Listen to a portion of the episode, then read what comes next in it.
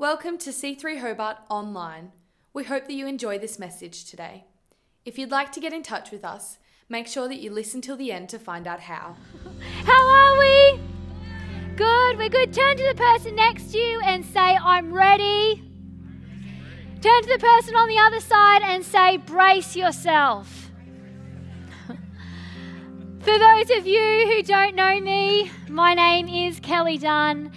And I am married to Aaron, and together we have 4 children. And we moved here about 10 years ago from a sleepy little town that you may have heard of called Sydney. Do we have any prior Sydney-siders in the house? I'm always surprised by how many people I talk to in this church that have spent a bit of time in Sydney before. So one of my earliest memories as a child is actually from when I was about 4 or so years old, and we were shopping in a suburb of Sydney called Cabramatta. And I remember we were in a shop, and all of a sudden I looked up and I couldn't see my family. I couldn't see my parents. And so I went outside of the shop and I looked on the street, and when I couldn't find them, I started to go into some nearby shops thinking that they'd just gone ahead of me and I'd be able to catch up with them. But it soon dawned on me, after a few minutes of not being able to find them, that I was actually lost. And so here I was, this 4-year-old girl on a very busy street in Sydney where I knew absolutely nobody.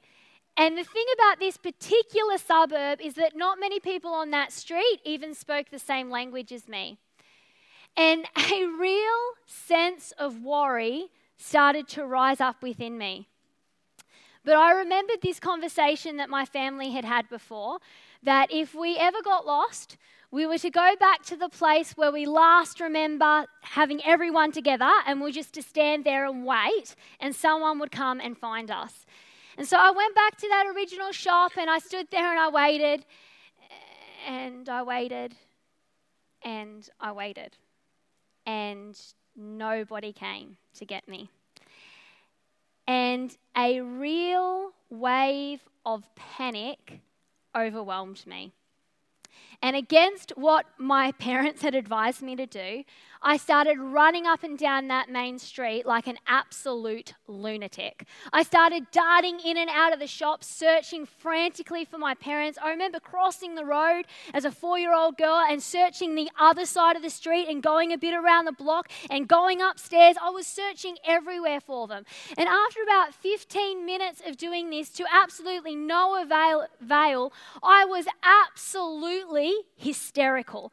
I remember I'd been crying, my throat hurt from screaming for my parents so much, and I had almost lost hope that I would never find them. And as I was running, a hand reached out and grabbed my arm and asked me if I was okay. I clearly wasn't. And I looked up into the face of this stranger and I told her that I'd lost my parents. And she told me that she worked in the chemist across the road. And if I went with her, she would help me to find my parents. But at this stage, I was actually faced with a real dilemma, because I grew up in a family where we really didn't have any rules growing up. But my father had this one rule. He was very firm on it. And it was that we were never to go anywhere with a stranger or a friend unless he had given us permission to do so. Yet here I was, this 4-year-old girl, completely lost, completely unable to find my parents, and I knew I needed to enlist the help of somebody else, but to do that, I was going to have to break my father's rule. And so I decided I was going to take the risk, because that's me, the real risk taker. If anyone knows me, that is not me at all. I'm not a risk taker. But I enlisted her help, and true to her word, she took me to the chemist, she settled me down with a lollipop, with some sugar. And so now they've settled down this hysterical child, right? So someone said, now we've got to go out and find ourselves some hysterical parents. So someone went out onto the street, and it didn't take them very long to find my parents, who were absolutely beside themselves. And I remember as they came into the chemist and I first saw them, I was so relieved. I was so relieved because they'd finally found me. We were back together again. But I also remember registering this feeling of apprehension, because I was scared, first of all, that I was going to get in trouble for getting lost in the first place. But mainly, I was afraid that my father would be upset or disappointed with me for having broken his one rule. I thought that maybe I'd made things worse. And so as my parents came up to me, I was trying to work out in my mind how I was going to explain what I did. But before I said anything, I looked up into their faces and they'd clearly both been crying. And then my father, without giving me a lecture, without reprimanding me, without giving me a list of all the things that I had done wrong in that situation, he wrapped his arms around me and he said, "Thank goodness we found you." Church, I've been thinking a lot lately about fathers. I've been thinking a lot lately about my father. I've been thinking a lot lately about other people's experiences as a father, whether they be good experiences or bad experiences. And I've been thinking a lot lately about what does the Bible actually have to say about fathers. And the thing is that the Bible presents God to us through the use of many different personal images. It presents God to us as a potter, as a creator. It presents God to us as a husband, as a shepherd, and it also presents God to us as a father. And of all the ways that Jesus related to God, the way he related most to God was through this concept of God as Father. In fact, in the Gospel of John alone, Jesus calls God Father over 100 times, and he refers to himself as the Son of God 30 times. And I believe that there's something in that. I believe that God wants us today to explore this concept of him as Father. Are you with me? Three people are. Let's do it again. Are you with me?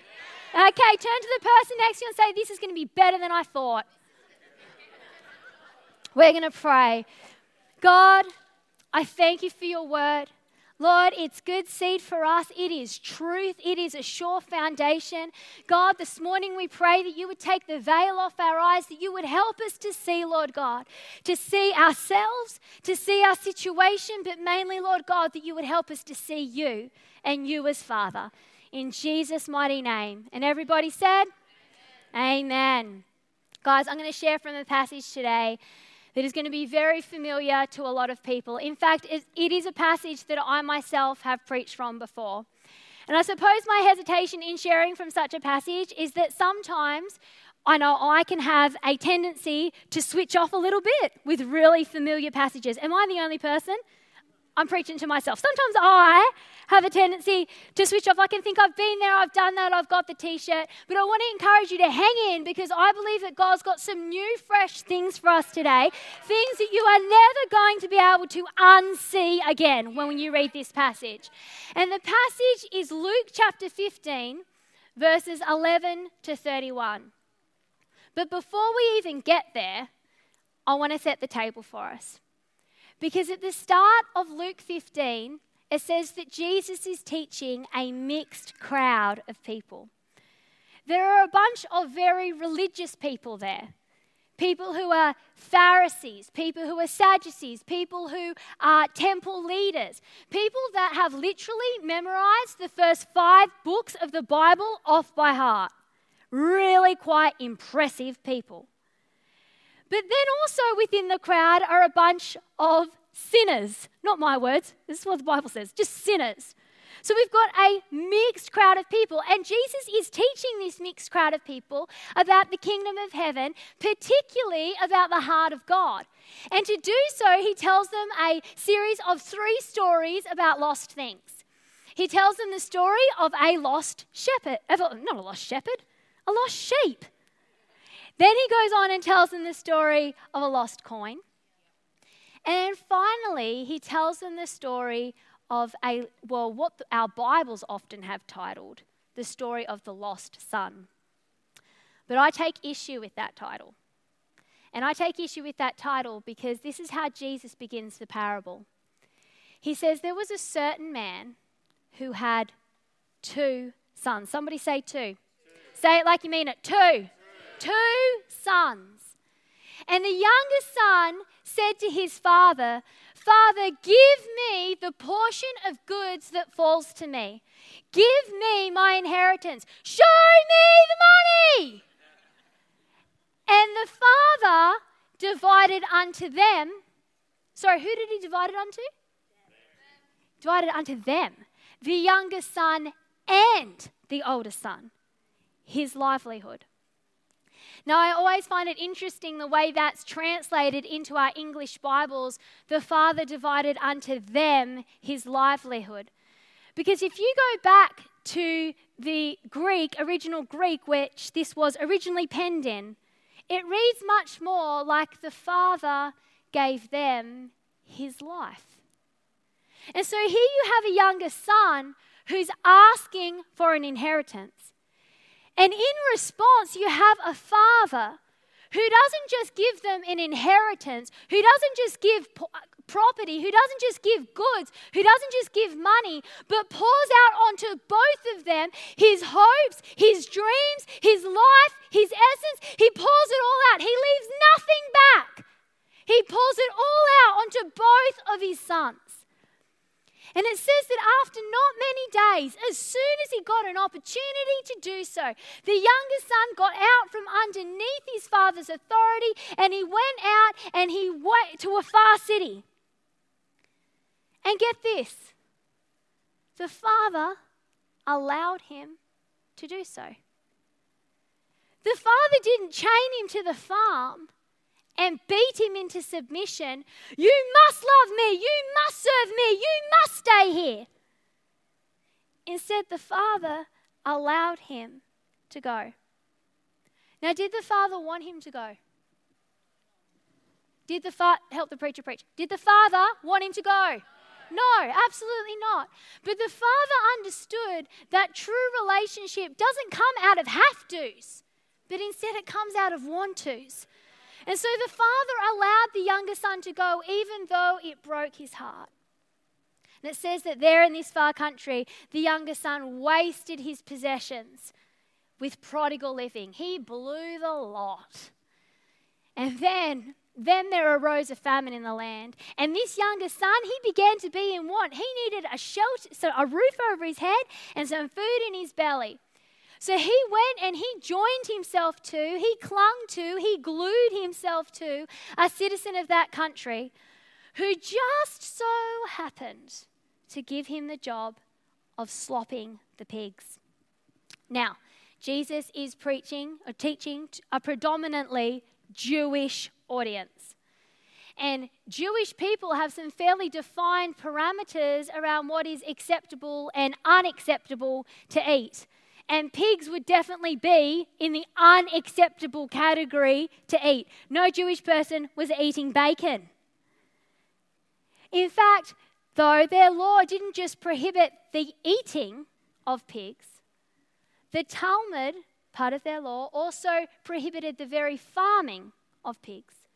And yet here we have this younger son who's participating in the farming of pigs. He's doing something that culturally he knew would be wrong. Culturally he'd been brought up that that was not the right thing to do. Yet he finds himself doing it because he's trying to meet a need in his life for shelter and for food. And really, is that so far from us?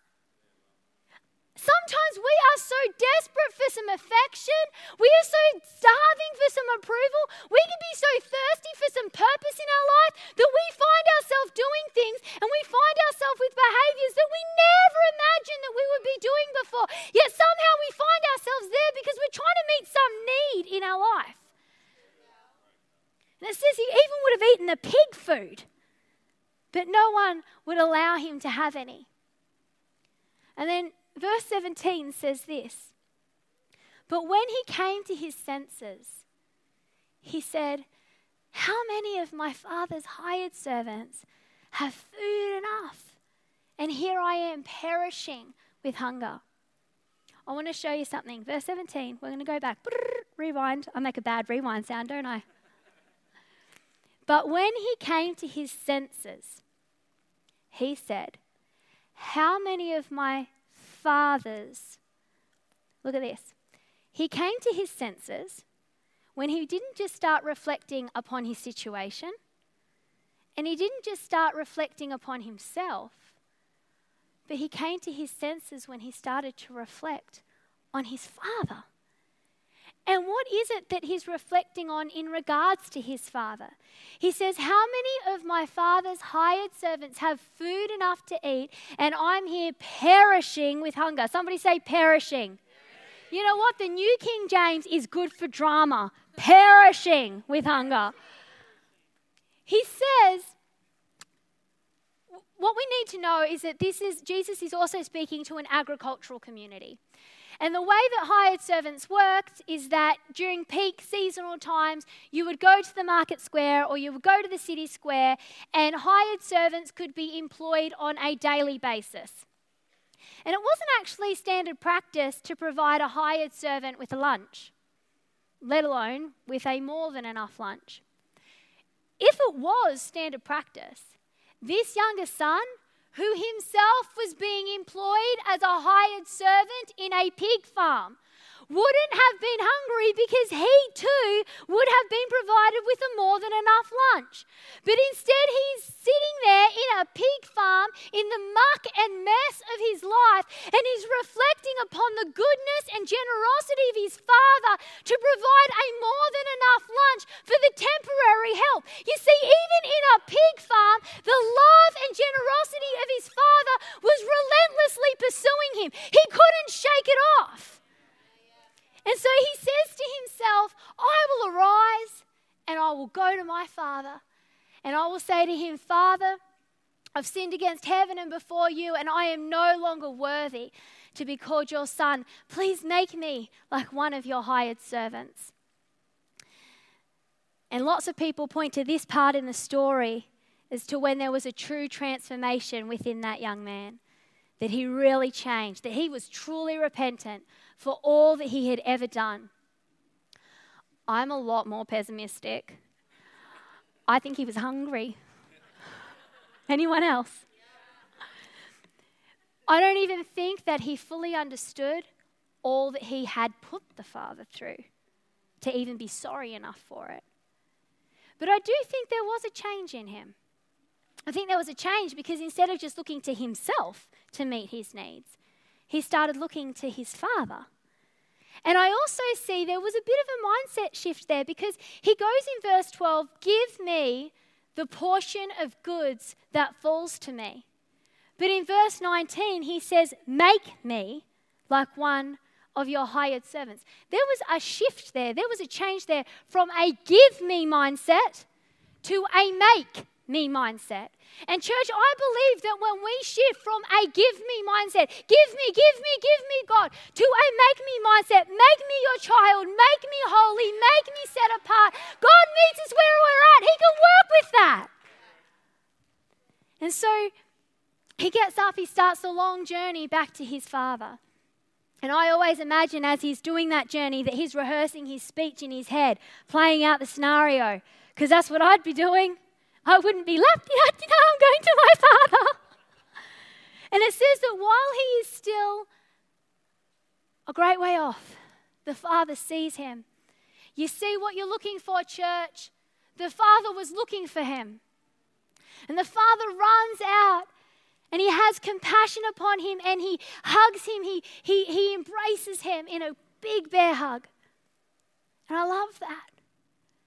I love that because with all that younger son's journeying, with all his speech preparation, with all his, I will arise and go to my father, how close did it get him to his father? It's in verse 20. A great way off.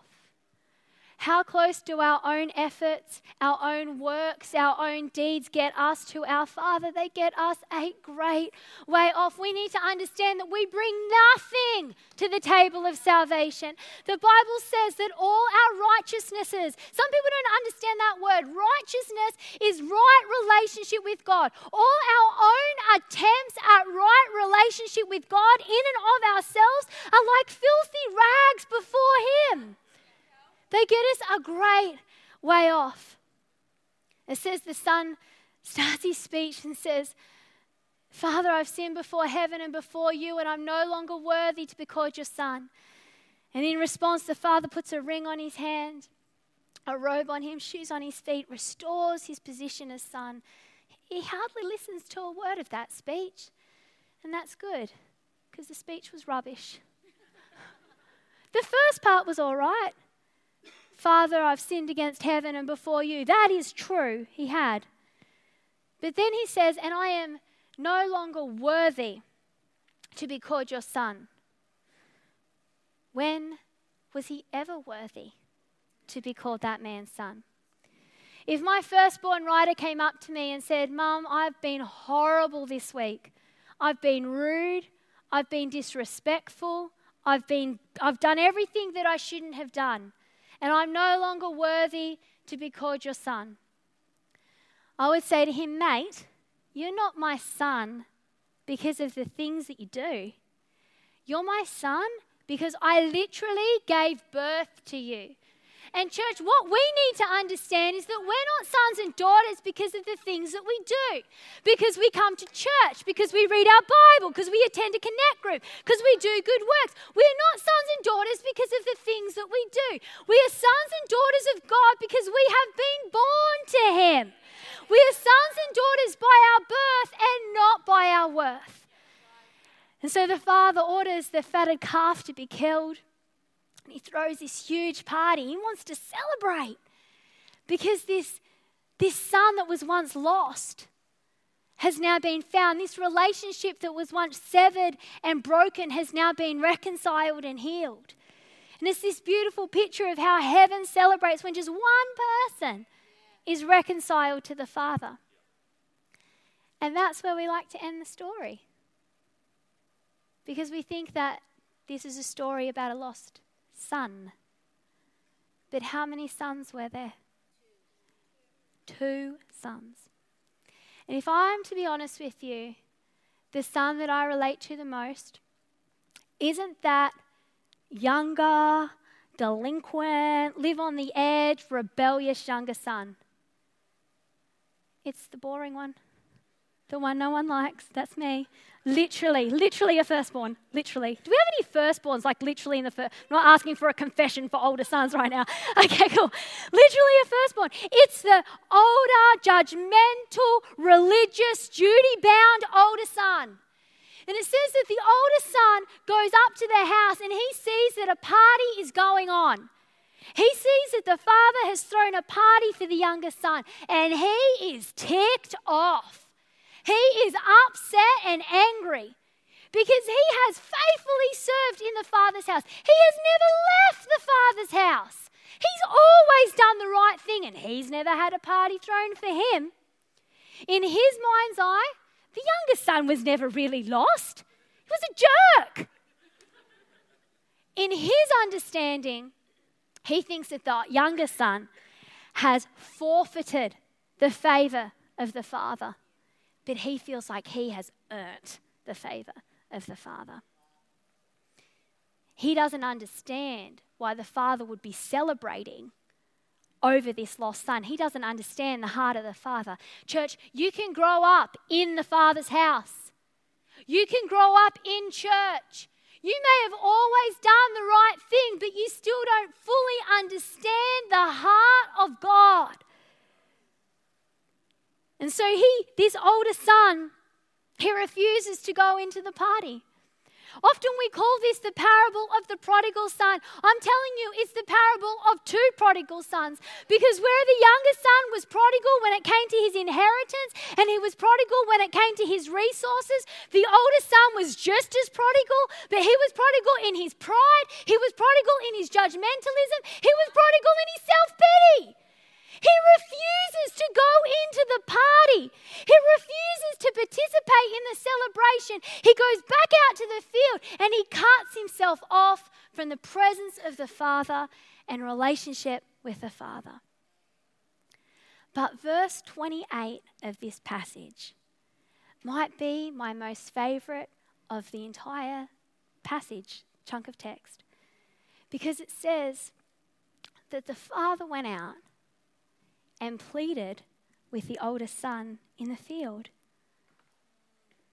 You see, it doesn't matter if you are the younger son or if you're the older son, if you're the sinner in the crowd or you're the one who knows the first 5 books of the Bible off by heart. The search of the Father extends to us all. And when he comes to us, he comes not with a lecture, not with a reprimand, with a list of all the things that we have ever done wrong, but instead he comes with an embrace. He comes with mercy.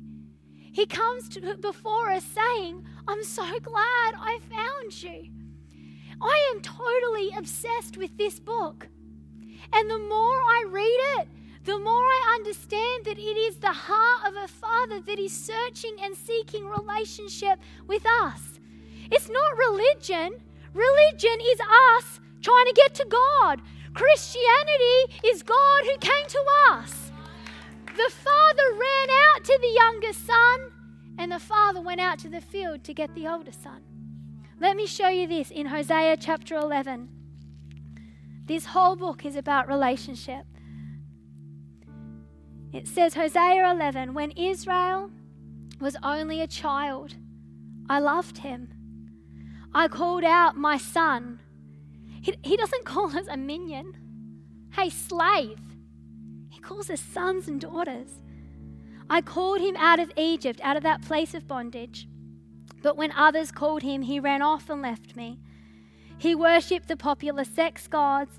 He played at religion with toy gods. Still, I stuck with him. I led Ephraim. I rescued him from human bondage. But he never acknowledged my help. He never admitted that I was the one pulling his wagon, that I lifted him like a baby to my cheek, that I bent down to feed him. Now he wants to go back to Egypt. That's his old way of bondage. Or he wants to go to Assyria, try some new way of bondage. He wants to do anything but return to me. That's why his cities are unsafe and the murder rate skyrockets and every plan to improve things falls to pieces. You know, some of you are trying to improve things in your life. You're trying to improve the pig pen of your life. But every attempt, it just falls to pieces. My people are hell-bent on leaving me. But how can I give up on you? How can I turn you loose? How can I leave you to be ruined? I can't even bear to think such thoughts. Instead, my insides churn in protest. Church, he desires relationship with us. And if I could have every eye closed just for a moment of reflection, I want to ask you today a very important question. Because some of you, as I've been telling this story, you see yourself in the story. You see yourself as the younger son. You've walked away from the things of God. You've walked away from God. You've tried to do life on your own, and you know you have made a mess of it. The Bible says that when he came to his senses, he started reflecting on his father. You may be the younger son and you know that you are not in right relationship with the father. Or maybe you're more like the older son. You may have even grown up in church. Maybe you've led a really good life. But you know that you do not have real, genuine relationship and connection with our Heavenly Father. I want to tell you today, it doesn't matter which group you're in, the Father meets us where we're at. And in his mercy, he sent someone to take our place for us, and that person is Jesus Christ. We bring absolutely nothing to the table of salvation. We just need to accept what he has done. And so if that is you today, and you will know because your heart's racing now, I'm going to ask you in a minute to raise your hand and say, you know what, I need to be in right relationship with the Father. Would you please pray with me? I'm going to count to 3, and then I'm going to ask you to raise your hand if that's you today. 1, 2, 3. If that's you, wonderful, hands being raised. Is there anybody else They're like, that is me. I am that younger son, or I am that older son. And I know I need to be made right with God. I need to be connected with God. I've tried to do things on my own, but I know that I can't. I know I need His mercy and His grace. Is there anybody else today? Okay, still with eyes closed, we're going to pray because someone today has just made the best decision of their life. And we're a family here. We do things as a family. Is that right? So I'm going to pray. I'm going to get you guys to repeat after me. And this is a prayer that we don't just pray with our mouth, although that's awesome. We need to believe in our heart too as we pray this. So, dear Heavenly Father, we thank you for your mercy. We thank you that you took our place on the cross. Today, Lord, we turn from our old way and we turn to you. We thank you for everything. Today is the rest of our life.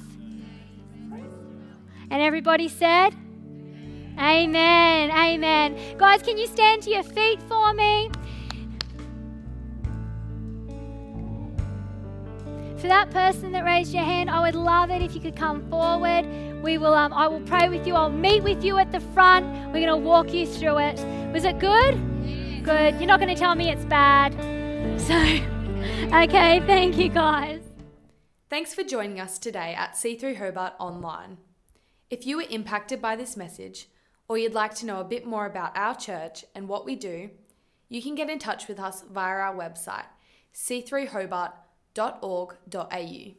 See you next time.